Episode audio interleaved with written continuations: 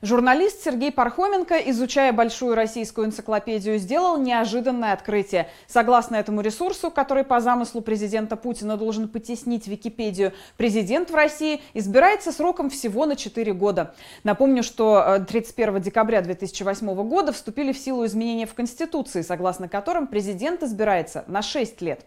Чего еще нет в российской энциклопедии и какую картину мира она предлагает пользователю? Пункт первый. Читатель большой российской энциклопедии не найдет в ней ни одного упоминания имени нынешнего президента Соединенных Штатов Дональда Трампа. Согласно указанным данным, Америкой до сих пор правит Барак Обама. В статье уточняется, что администрация Обамы ввела визовые, финансовые и имущественные санкции против ряда российских официальных лиц и предпринимателей, а также компаний и банков из-за расхождения в оценках ситуации на Украине. Это была цитата. Кстати, Украиной, пункт второй, согласно энциклопедии, до сих пор правит Петр Порошенко. Упоминаний Владимира Зеленского найти на этом ресурсе не удалось. В реальности, которую предлагает российская энциклопедия, в Украине нет и своей церкви. Автокефалию она не получила. Пункт третий. В продолжении темы российско-американских отношений. В российской энциклопедии нет никакого закона Димы Яковлева, который запрещает американским гражданам усыновлять российских сирот. Эту информацию информацию можно найти только в статье «Усыновление». О том, что американское усыновление запрещено, там сказано буквально одной строкой. Однако нет никакой информации о причинах, то есть об акте Магнитского и о массовых протестах в России, которые вызвал этот закон. При этом в Википедии этой истории посвящена огромная статья, в которой указано и неофициальное название закона – «Закон подлецов».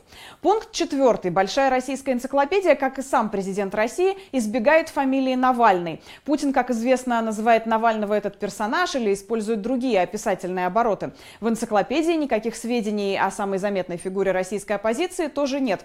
Как, впрочем, нет информации и о российской оппозиции в целом. Кстати, фамилия Немцов встречается в российской энциклопедии всего один раз. Немцов здесь это соавтор книги «Справочник по расчету параметров катушек индуктивности». Пункт пятый. В России, согласно энциклопедии, никаких массовых протестов не было, а прилагательное «болотный» фигурирует только в сочетании со словом «угодья».